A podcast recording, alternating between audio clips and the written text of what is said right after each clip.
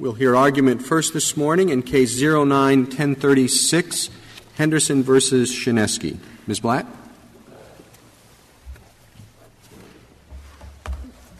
Thank you, Mr. Chief Justice, and may it please the Court. The Federal Circuit's decision in this case forecloses judicial review when the very disability for which a veteran seeks benefits prevents the veteran from filing a timely appeal with the Veterans Court. That decision is wrong, and for three reasons the Court of Appeals erred in holding that the deadline at issue in this case is jurisdictional. First, the statute contains no clear indication that the deadline is jurisdictional. Rather, the text and structure point away from a jurisdictional reading. Second, a deadline that applies to disabled and largely uncounseled veterans seeking their first day in court is not the type of deadline that Congress would be expected to rank as jurisdictional. And third, a jurisdictional reading would render some of the most disabled of veterans the least likely to obtain benefits and would treat veterans worse off than almost all litigants in our federal system.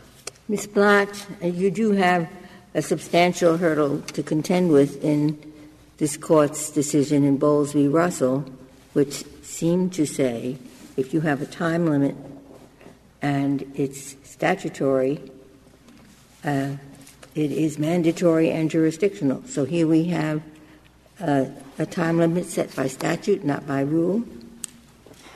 And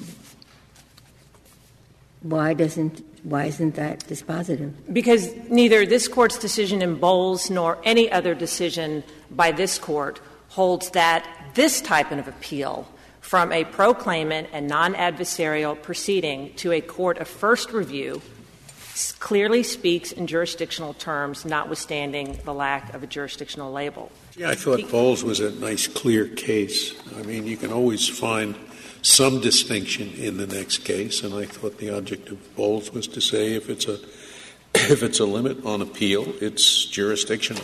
That's I gather what the Federal Circuit took it to mean, and I would have done that if I was down there, probably.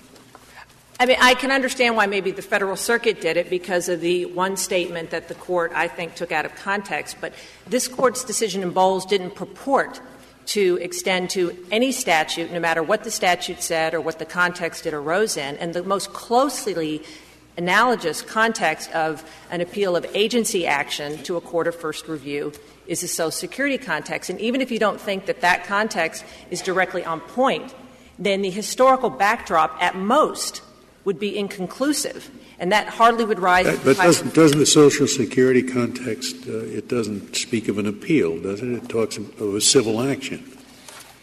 That's right. You're right that, there is a parallel in what's going on, but the statute does not call it an appeal. It calls it bringing a civil action to challenge the decision.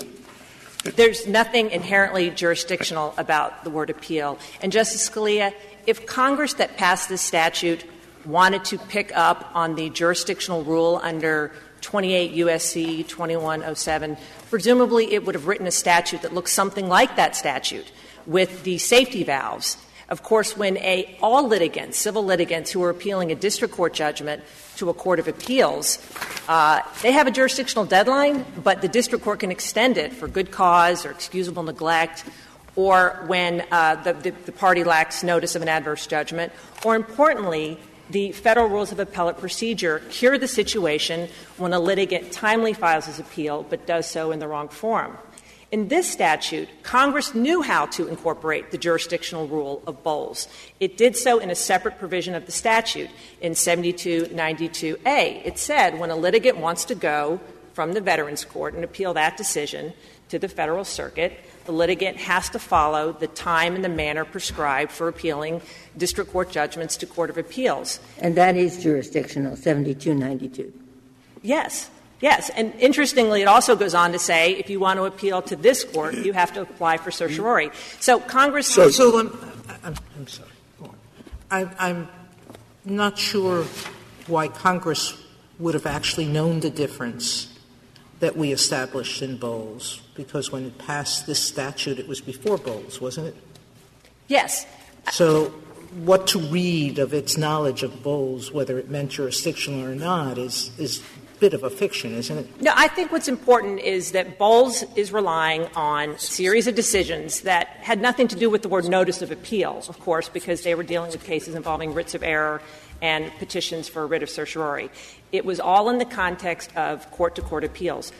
Bowles doesn't even mention agency appeal of agency action to a court of first review. So what's the rule? Justice Scalia said Bowles seemed to establish a sensible, clear rule, which is if Congress uses the word notice of appeal, it intends a jurisdictional restriction.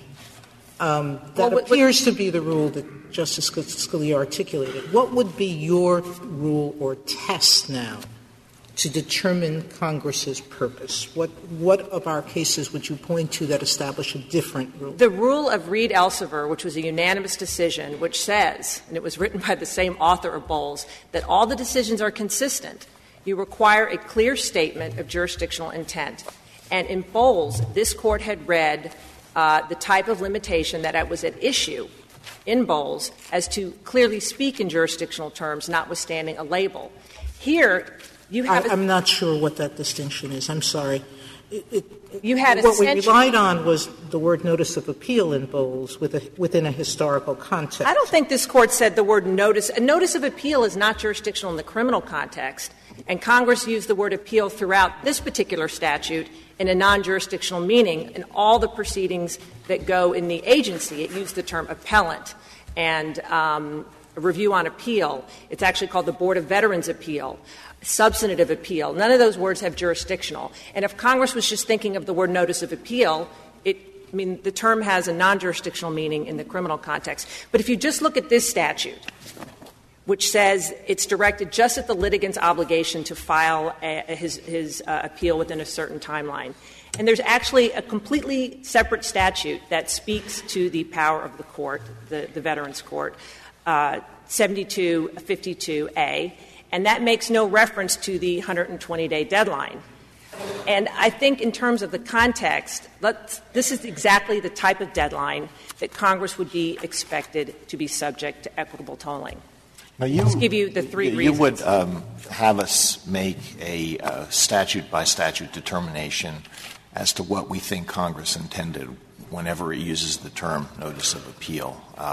And perhaps that's not a big problem if there are not a lot of other statutes like this one that use the term notice of appeal and with respect to which it's not settled whether it is jurisdictional. Do you have any sense of how many others there might be? Yeah, I think I found 4 that used the term notice of appeal, and it was in connection with the district court, and there weren't even reported cases. They were very esoteric situations like an order from the Department of Agriculture. I mean, maybe the government has different.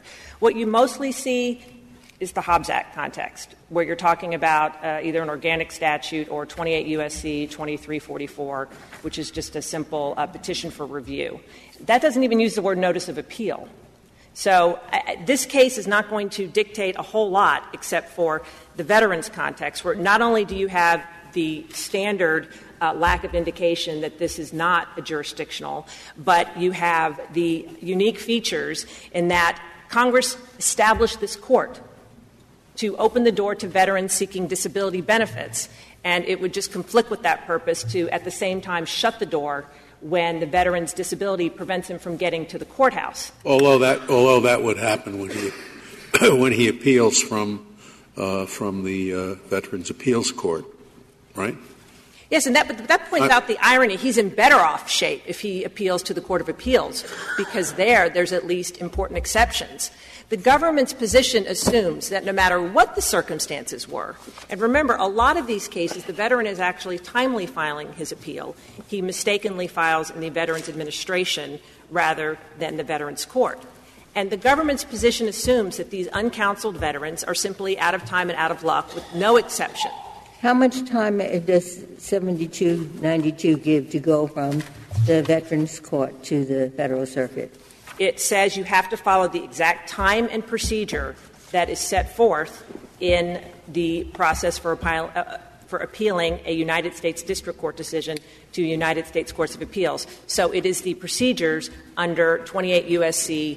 2107. But this one, to get to the Veterans Court, is 120 days, which is a lot of time. Do you know of any other time limit that is that long?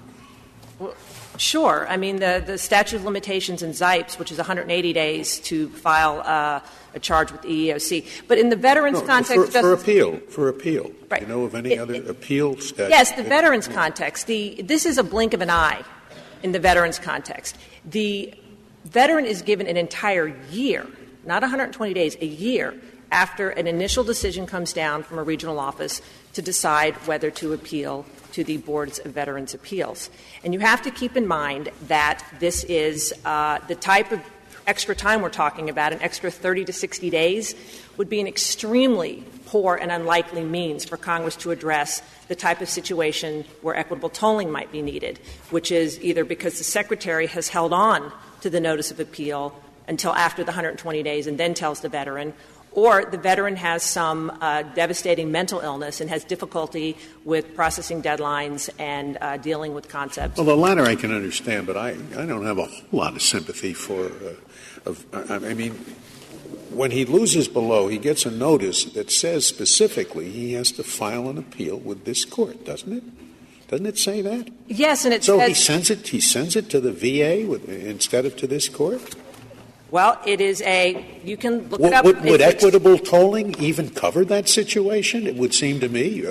I'd say it told you where to file. You simply didn't — not only has the Federal Circuit ruled en banc that it does, but this Court's decision in Irwin and in United States v. Young specifically recognized that a classic equitable tolling situation is when there's no prejudice to the other side and the litigant files in the wrong form. And you have to keep in mind there's a Federal rule of appellate procedure on point. Rule 4D says when a litigant mistakenly files his notice of appeal in the court of appeals, that's presumed to be correctly filed in the district court. And whatever you think about what an average type person might see when they see a two-page, single-space form with a lot of legalese, this form is difficult for a lawyer to read. And to expect the vast majority of the claimants reading this form are uncounseled. And I urge you to read the form. It doesn't just say you have 120 days to appeal. It goes on and on and on. Where is that? Is that it's cited in the government's brief. Yeah. It's got the VA form, and I had to look it up just by punching it on the Internet. But whatever you think about the clarity of someone of your stature that might be able to understand it, time and time again, veterans file in the wrong form. And it's not always just the veteran's fault. Sometimes the Secretary is giving the veteran misleading advice. We cite cases in our brief, and so do the amici, where the Veterans Administration is giving the veteran just misleading advice. Ms. Blatt, you said the closest comparison is in the Social Security, let's say disability benefits in both cases. Apart from that, one is commenced by a complaint filed in the district court, the other notice of appeal. Is there any difference in the brand of review? That is, as I understand it, Social Security review, although it's by the district court, is also on the administrative record. Well, it's purely appellate, and district courts always say when they get these things, this is an appeal of a Social Security decision.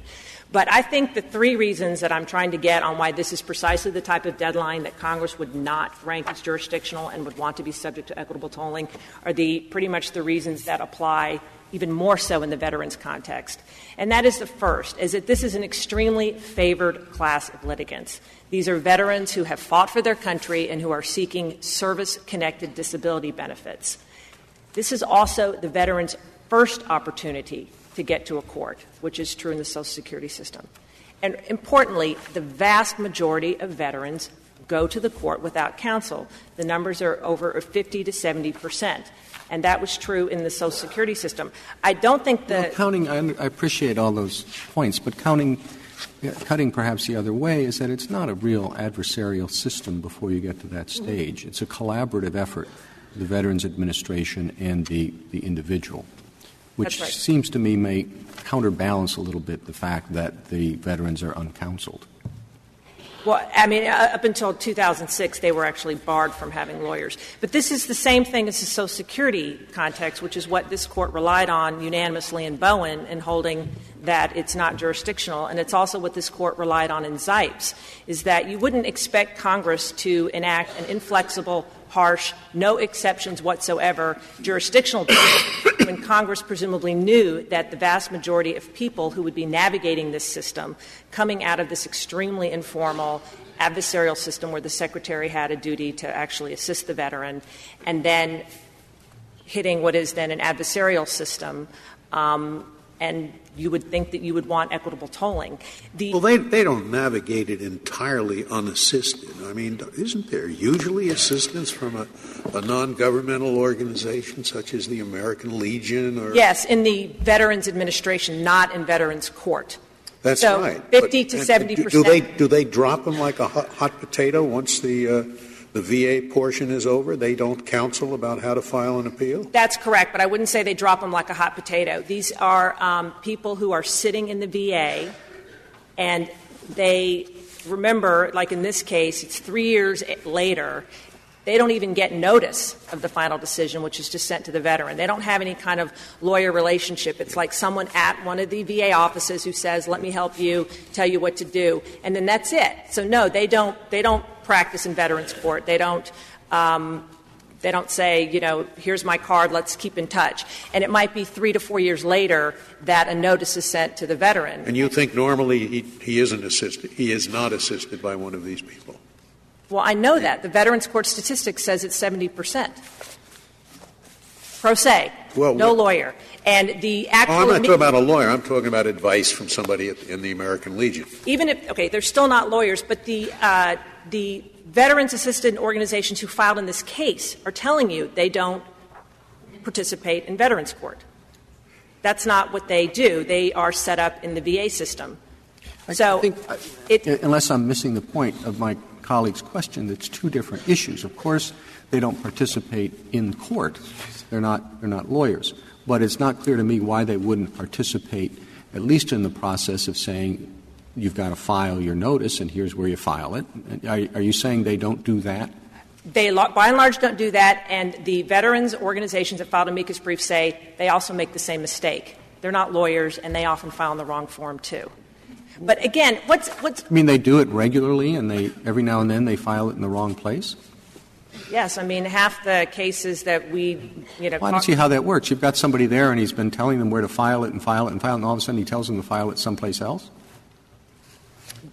Again, as far as I am aware, they don't counsel veterans after they go. Earlier, Ms. Blatt, you said that they wouldn't even know. They wouldn't, right. Because they don't get notice, only the veterans. Right. They wouldn't get notice. It would be someone would have to have some sort of relationship and call that person. But in this case, I mean, I can tell you there was no — the veteran just had his wife, and there was no one else involved in the process other than his doctors. But what happens if the veteran doesn't get notice? Well, he's out of luck, according to the government. That's just tough. But again, it's thinking about and remember that not only is there a clear statement rule in types of jurisdiction, but we have an equally strong canon that veteran statutes are to be construed liberally in the to protect. What clear statement rule are you talking about? Just the rule of Reed Elsevier and Arbaugh, that unless a statute clearly speaks in jurisdictional terms. Yeah, I remember that. I remember that. I thought that that was a prospective bright-line rule. It's kind of hard to apply a new bright-line rule retrospectively. I understood what we said in those cases to be, look, Congress, we're tired of trying to sort out this ambiguity. From now on, if you want it to be treated as jurisdictional, tell us it's jurisdictional. That makes sense prospectively, but it doesn't make sense to do that to statutes that were passed before we announced our bright-line preference. Well, it doesn't make sense to say in 1988 Congress was trying to map onto some pre-existing structure that didn't exist. Bowles didn't exist. No, I'm sorry. I understand changing the subject, but in my question, you invoked the bright-line rule of Arbaugh that the statute should say jurisdictional, and I'm just saying that only makes sense prospectively. I can see your point. I don't think that that's what Arbaugh intended. I think it said that when you have a statutory requirement, And when it doesn't speak to the jurisdiction of the court, there's no reason to think that it should restrict the jurisdiction of the court. This doesn't say anything about the court's power. Are you we have in Bowles itself, it was from the district court to the Court of Appeals, and then we have from the Court of Appeals to this court. Those two provisions were cited in Bowles, the 2107, and what is the provision for cert? 2101. 2101. Those, as far as I remember, were the only provisions that were cited. Well, and the predecessors called writ of error.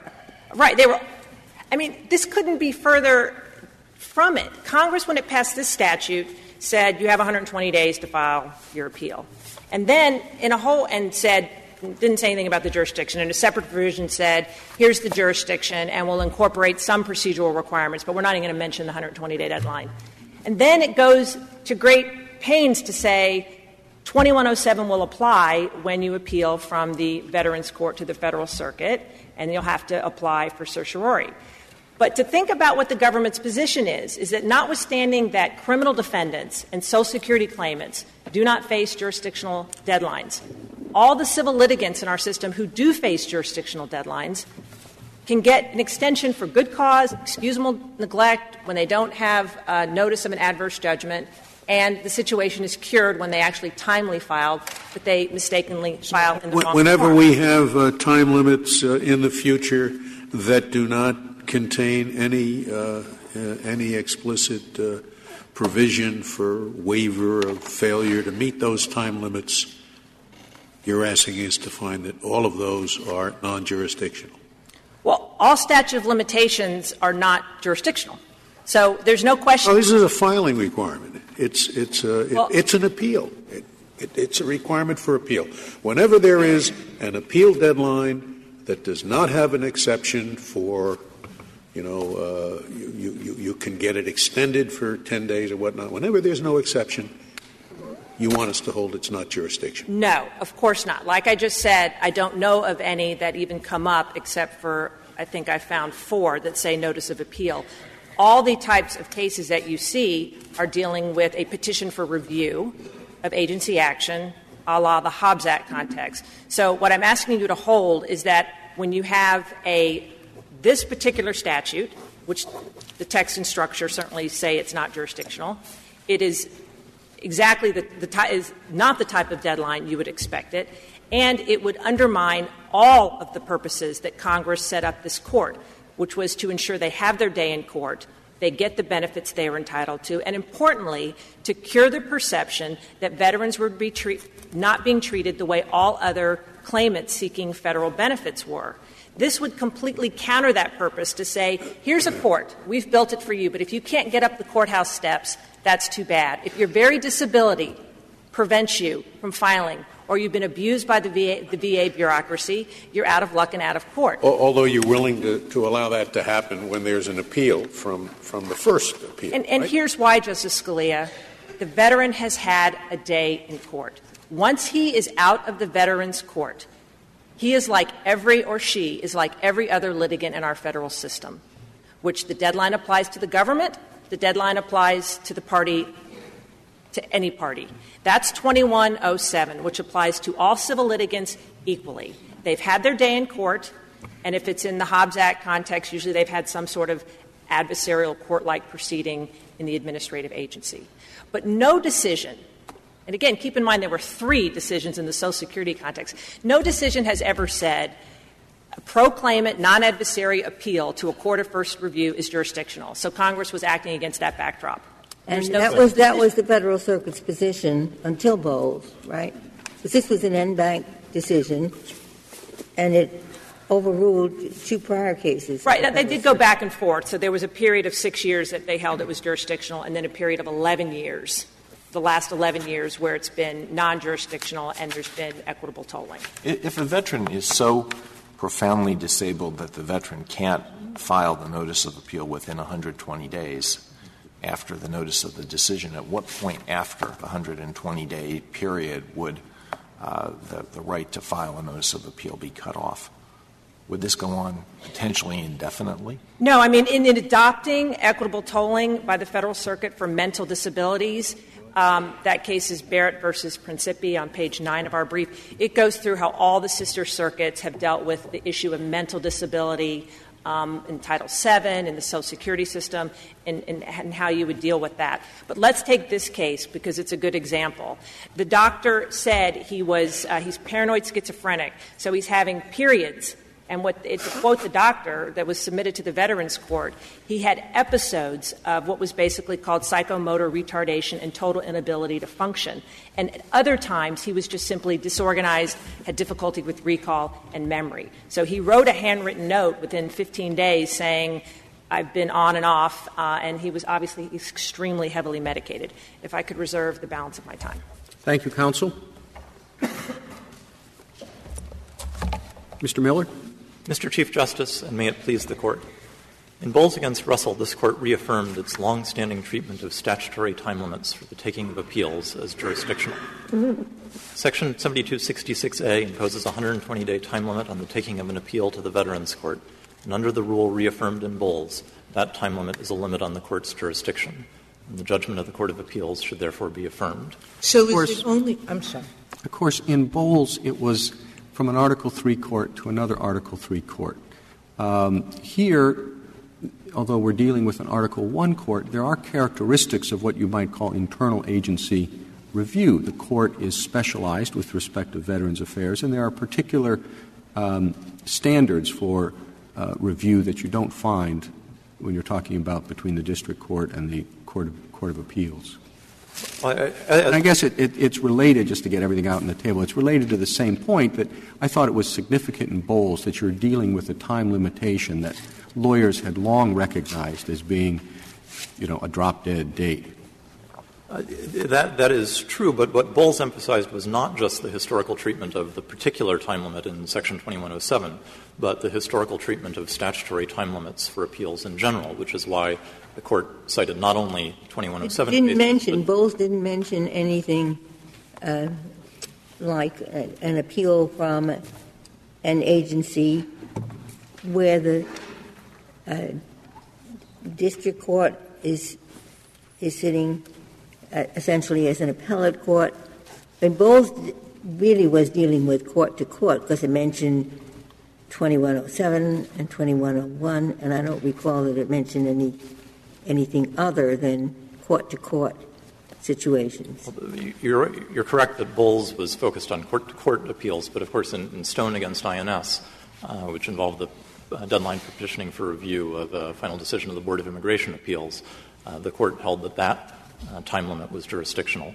So I think that the same principle applies to appeals. Except that one is an adversarial proceeding, the immigration proceeding, and the veterans is supposed to be claimant-friendly. But I think that the Justice Bowles is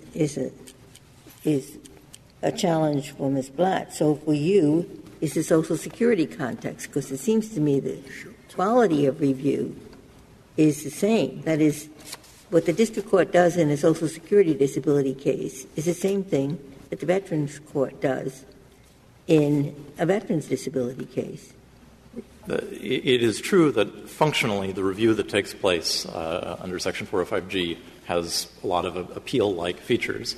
And so in that sense, you know, Bowen was, I think, a hybrid case because you have something that looks a little bit like an appeal, but it takes place in a district court and in a court of original jurisdiction. And most importantly, Congress referred to it as a civil action that is commenced by the party. But it is an appellate review, isn't it? I mean, the district court goes on the record before the agency.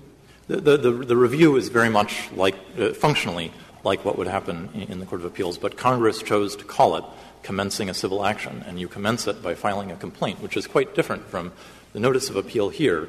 The notice of appeal is that there's a form for doing it, or if you don't use the form, all it takes is one sentence. Are we supposed to still pay some attention to what we think Congress would have intended? Certainly. All right. If the answer is certainly, how likely do you think it is that Congress would have intended its statutes in an ordinary case where two big businesses are suing each other and they've already had a day in court and now one of them wants to appeal? and Congress writes in, if you miss the deadline, you can have it extended through excusable neglect. And you can even have it extended much later if nobody got a notice. That's with two big businesses. But if you have someone who served his country and was wounded and has post-traumatic stress syndrome or schizophrenia, to that person you say, who has never had a day in court, if you don't meet the deadline, you're out, no matter how excusable it is.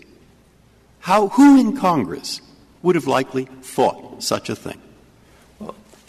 I think in evaluating what Congress thought in 1988, one factor that's significant is that this was taking place, the Veterans Judicial Review Act, against a backdrop of decades of no judicial review whatsoever of veterans, of VA administrative decisions.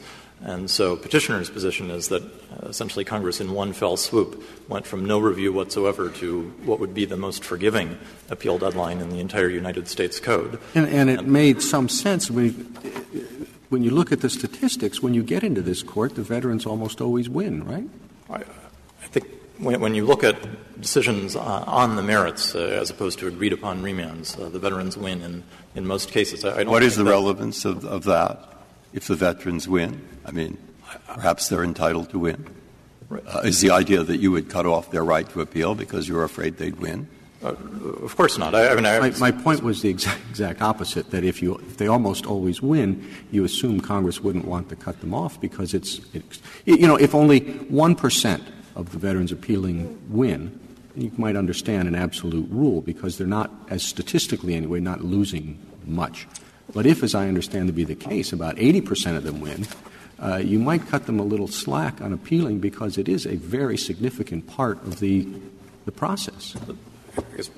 First, I would say I think the reversal rate is not necessarily out of line with what you find in other agency review contexts. But what is the reversal rate? I think of cases that are decided on the merits, about a quarter are reversed and remanded, and about 34% are affirmed in part and reversed in part. Any idea what the normal rule is from district court to court of appeals? I don't know the percentage there, but I think in considering that rate, it's significant that the great majority of claimants who file claims in the regional office are given relief there, and so only about 4% of cases are even appealed all the way from the regional office to the board, and only another 9% to the Veterans Court. So because the board gives relief in most cases before it. So Mr. Miller, do you really think Congress thought about this? Do you think the members of Congress who voted for this bill thought about this rather narrow point about whether if you file too late it's jurisdictional or not? There's no indication that they did. So don't we pretty much have to go on what they wrote?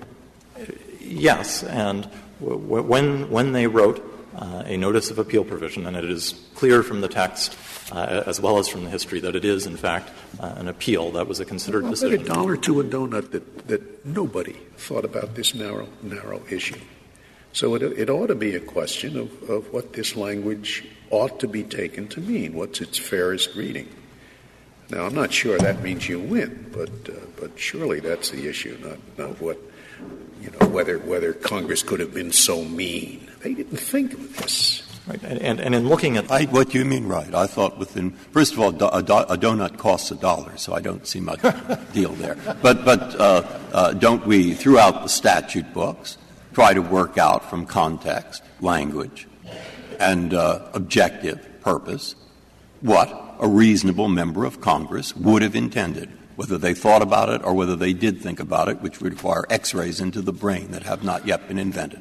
What this Court has held in Bowles on the one hand and Irwin on the other is that statutory notice of appeal deadlines are presumptively jurisdictional and statutes of limitation are presumptively not. But that's court to court. Do you have any case at the time or before the statute was passed that ever held that a statutory deadline from an agency to a court appeal was jurisdictional in the sense of Bowles? Stone against INS, which was after. Well after. But in the courts of appeals, there was a long history of cases under the Hobbs Act, cases under more specialized statutes, the Communications Act, the Federal Power Act, and the environmental statutes. But those had different language. They used barred language rather than filing language, most of those. No, in fact, the Hobbs Act says a party aggrieved by the order may seek review by filing a petition for review. It doesn't say anything about, and a claim shall be barred if you don't. Bowles itself made a major point, which I thought was relevant, though I didn't join it. I thought it was relevant. And that is, we look at the statute, if you're looking at the statute, and notice that there are exceptions written into it. And the fact that there are exceptions written into it lends some support to the notion that we, as a court, should not read other exceptions into it that weren't mentioned. And that's something the court seemed to emphasize. And here, when I looked at this statute, I noticed there are no exceptions written into it. And therefore, following Bowles rather than rejecting Bowles, it would seem that Bowles would support the reading of this statute to allow courts to read into it because they don't mention anything themselves. Well, I would say two things about that. The first is that there are many statutes, including the Hobbs Act, the immigration statute, that have no provision for exceptions. This Court's certiorari deadline can be extended by a justice, but there's no provision for a good cause exception.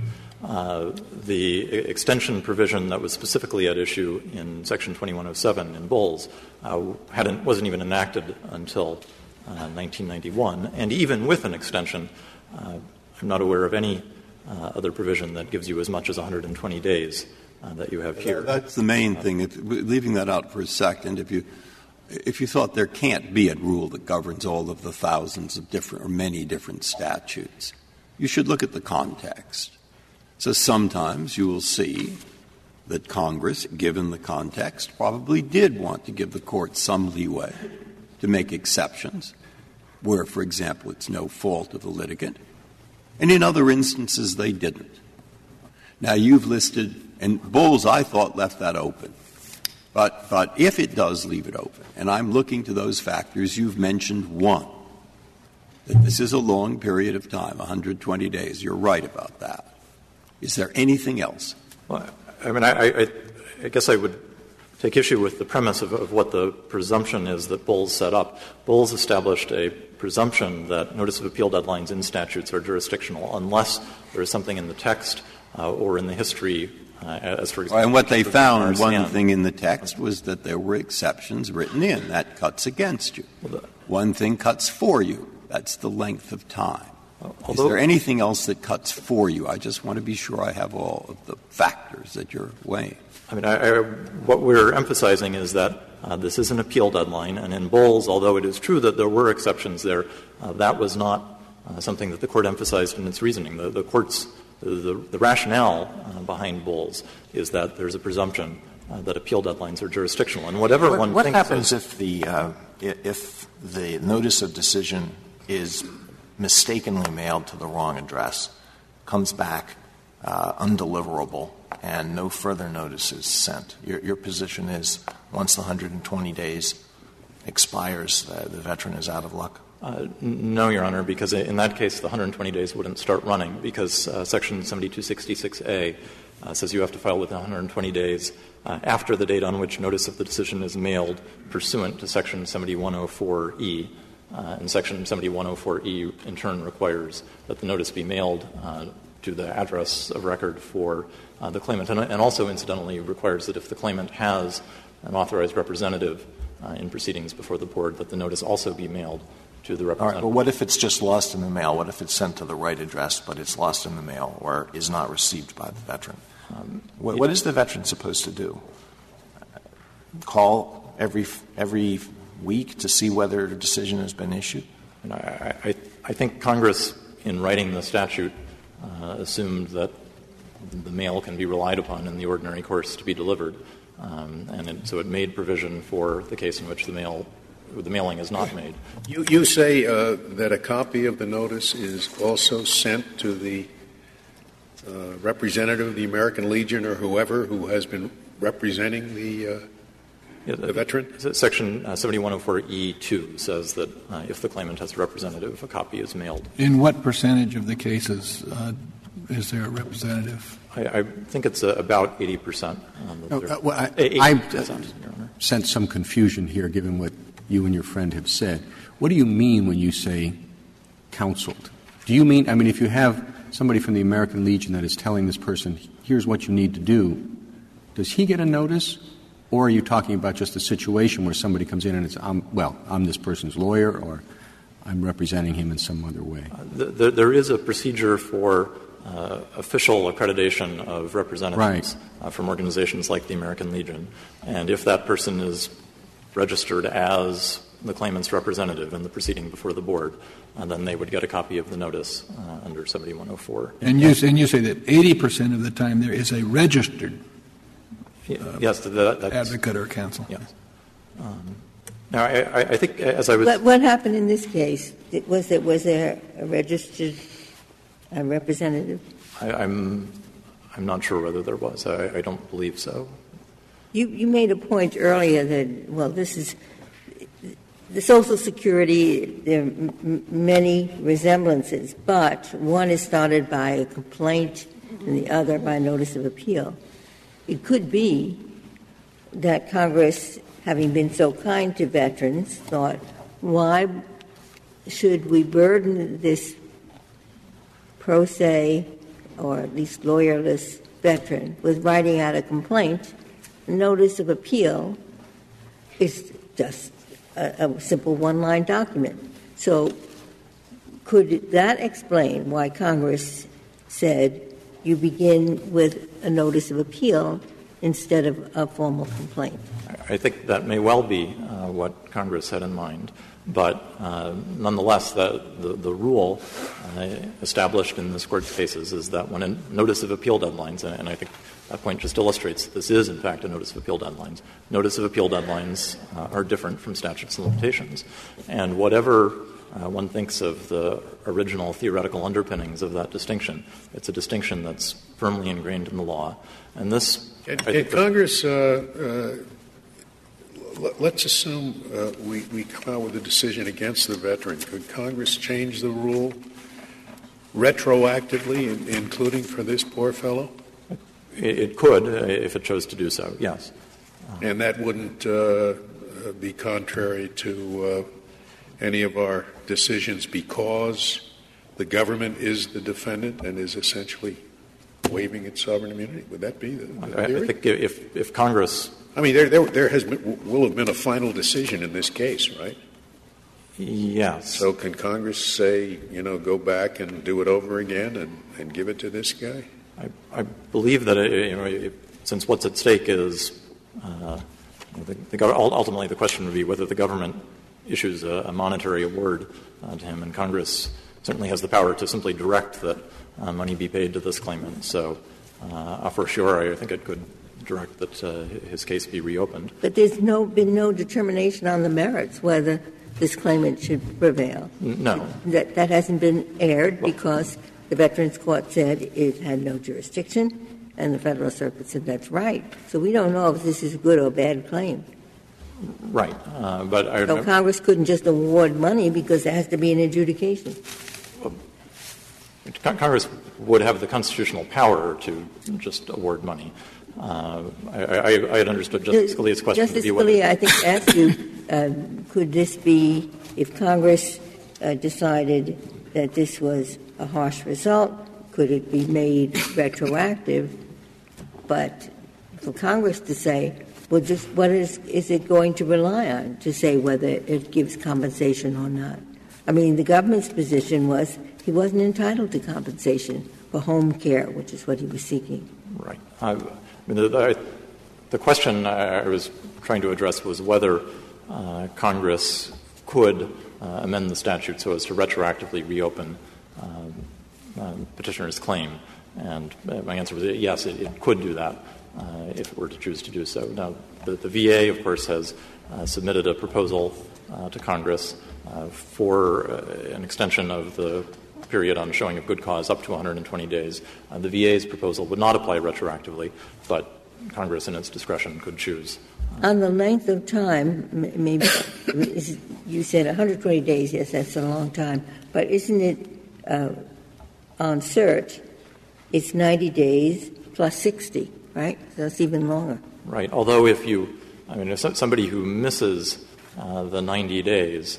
My understanding of the operation of this Court's Rule 13 is that the clerk will not accept for filing a petition filed on day 91. But the total number of days would exceed 120, assuming that the application is made. The right, application to extend is timely. Although, of course, filing a cert petition is a much greater undertaking than filing a notice of appeal.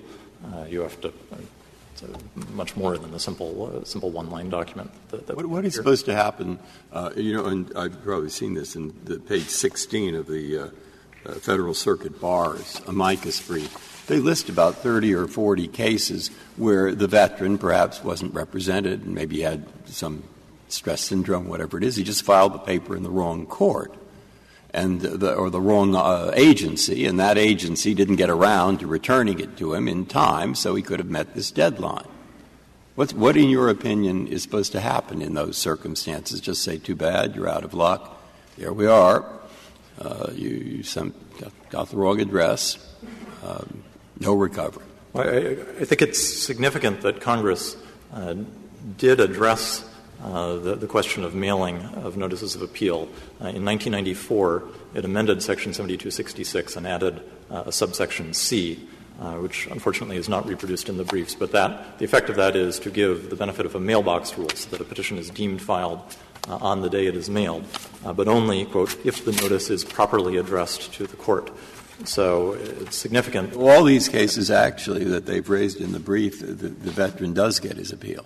No, in those cases, the notice would not have been properly addressed to the court. It would have been so they can do it again. And certainly one would hope that the VA, ideally would get those notices, figure out what they are, and send them to the court. The problem that the VA encounters is that it receives a tremendous volume of mail, which is not generally opened by attorneys, and it's often not clear when it gets something in the mail, if it just says, I don't like the decision in my case, whether that's a notice of appeal to the court or a motion for reconsideration or a motion to these people in footnote 3, did they get their appeal or didn't they? They did not. They did not? Yeah. Okay. And there is a problem. Well, yeah, and we do not deny, and in fact it's true by definition, that to say that there is no equitable tolling is to say that there will be cases in which the result is not equitable. But I think if you were to look at just the cases like the ones Your Honor has identified, some of the others in Petitioner's brief and in the amicus briefs, and if you could identify with no transaction costs what those cases are, and were to ask as a policy matter, should the late filing be excused in those cases, I think just about everyone would say yes. And so if we're in a void and the language doesn't have the exceptions, and I think you can distinguish it from these other cases, and you have older cases that says unless Congress is clear, read it as non-jurisdictional, and nobody could say it was inequitable, or rather to the contrary, nobody could say it was equitable to follow your position here. Why isn't there a simple remedy? We take the opposite position.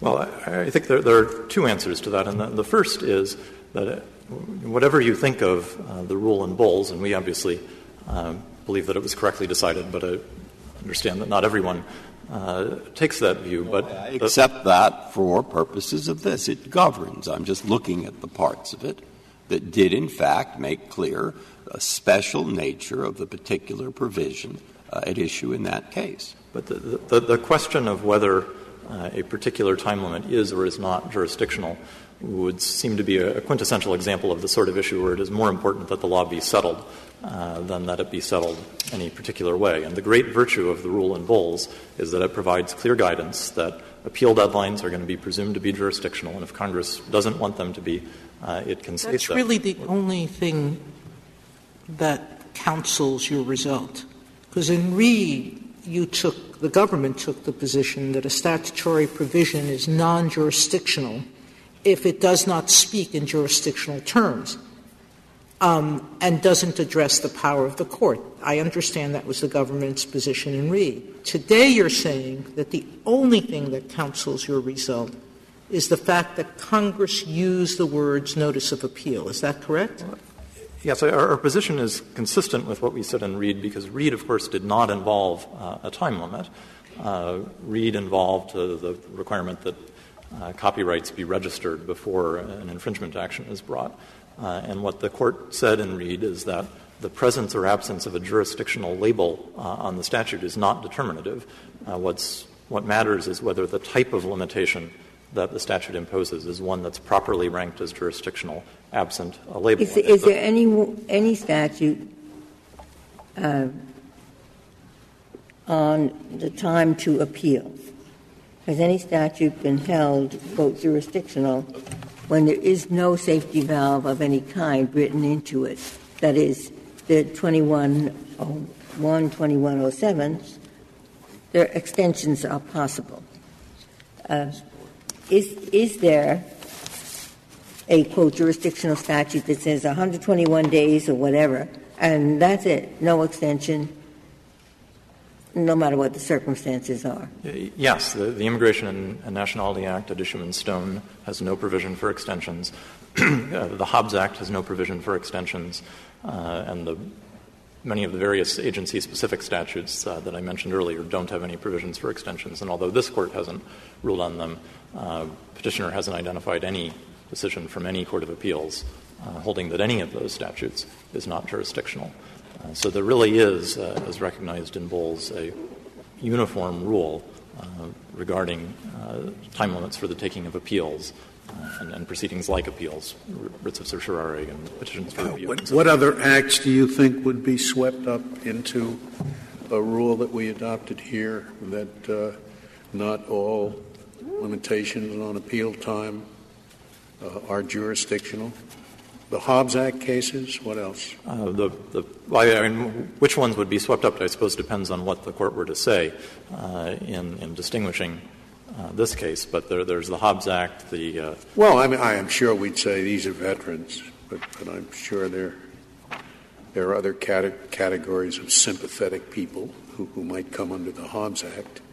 There might well be, and I think that's why one of the virtues of the rule in Bowles is that it provides clear guidance to Congress, and in that respect is much preferable to a rule that statutes limit. But you haven't answered my question. The Hobbs Act, the Federal Power Act, the Communications Act, various EPA orders are reviewed under their specific. Each statute has its own review. All these agency matters are matters where there's never been a judicial input. This is review of an agency action. The agency takes an action. No judge has looked at this. And the first time that you look at the rulemaking by the agency under the Hobbs Act, I guess, is when you go file it in the court. So if a ruling against you here were to encompass a ruling under most review of agency action, would that be such a terribly unworkable thing? Well, I suppose that the Court could come up with a rule. Whether that would prove to be workable, I don't know. But I think, I guess what I would say about that is that given that there is an inherent arbitrariness to any filing deadline, and therefore there is, to some degree, an inevitable arbitrariness in any system of exceptions to the filing deadline. Why wouldn't it be a bright, clear line if we said court to court, Bowles controls, agency to court, Bowles does not control? That would be a clear line. It would be clear, but it would be contrary to Stone. It would be contrary to decades of uniform holdings from courts of appeals under all the other. Stone was somewhat mixed, though. It was a motion for reconsideration of the agency, whether or not that told the time to go to the court. Am I correct? That's right, Your Honor. That's sort of a hybrid problem in the context of Justice Ginsburg's dichotomy. But, I mean, you're right that that was the issue in Bowles, but in Stone. But the reason that mattered in Stone was because the Court held that the timely filing of a petition for review in compliance with the statute was a prerequisite to the exercise of jurisdiction by the Court of Appeals. The case that goes the other case that you said decades is what is an example of a case where a person, for an incredible, equitable, strong reason, such as the wind blew his paper, I don't know, some tremendously equitable, strong reason, he wants a review of an agency. The dog ate it, maybe. Yeah.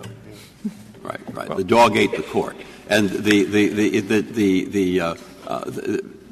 is a case which says there is no extension of a deadline to file for review of an agency action, no matter how equitable your case, which is the Supreme Court case that holds that. I am not familiar with it, but that I don't know one in the specific context of agency actions, but of course. No, I'm only talking about agency actions. Judicial review of agency action. If the time limit is jurisdictional, as the I know the rule, but I'm just saying I understand the rule. I'm saying what's the case? Stone, I understand you can make a case of Stone. Is there another? I don't know of any from this Court, but of course in the Courts of Appeals, Petitioner hasn't identified any in which an exception was made. And I would point out that in Bowles, the Petitioner had a very sympathetic, equitable claim in that he had done what the district court told him to do and filed on the schedule given to him by the district court, and the court nonetheless held that because the time limit was jurisdictional, there was no authority to create an exception to it. If there are no further questions, we ask that the judgment be affirmed. Thank you, counsel. Ms. Blatt, you have 4 minutes remaining. Thank you, Mr. Chief Justice. Let me just point out on the Hobbs Act, the actual statute says the jurisdiction is invoked by filing a timely petition for review. So there's an express jurisdictional hook. And I think Justice Scalia points out an interesting fact on — I think it's safe to say in 1988 Congress wasn't sitting around thinking, is this deadline jurisdictional or subject to equitable tolling? What we had is a period where veterans were not given judicial review. We had World War II and the Vietnam conflict and the Korean conflict, which made it just untenable that veterans were not being treated on par with other claimants seeking disability benefits. And the sponsor of the bill points out, since Social Security disability benefits get judicial review, how can we not treat our nation's veterans the same? Now, counsel, I want to clear up this represented sure. business. I understood you to say in your opening that most of these people are not represented, and they're to the extent the American Legion participates, they don't get notice of the order that triggers the 120 days. And I understood Mr. Miller to tell us that 80% of the people have registered representatives, and they do get notice. Right. I think you correctly understand that we have a different understanding of reality. So my understanding is that representation is like Mr. Henderson's wife at one point tried to become his authorized representative. Right. There is no question he had somebody helping him, a Veterans Service Organization right. process. It can take up to 4 or 5 years right. to get notice. Was that person helping him registered as a representative? No, not that I know of. But this is not — Well, is that the exception then? I mean, Mr. Miller tells us 80% of the people do have registered representatives. Right. I understand. And I'm just telling you that my understanding from not only just the amici briefs that they do not have anything to deal with the court is that the veterans organizations don't have notice. They're the ones that are filing in this case telling you that this decision will be disastrous for them. But even if they do, they are uncounseled. They are not lawyers. But it won't be disastrous if they can ask to be registered.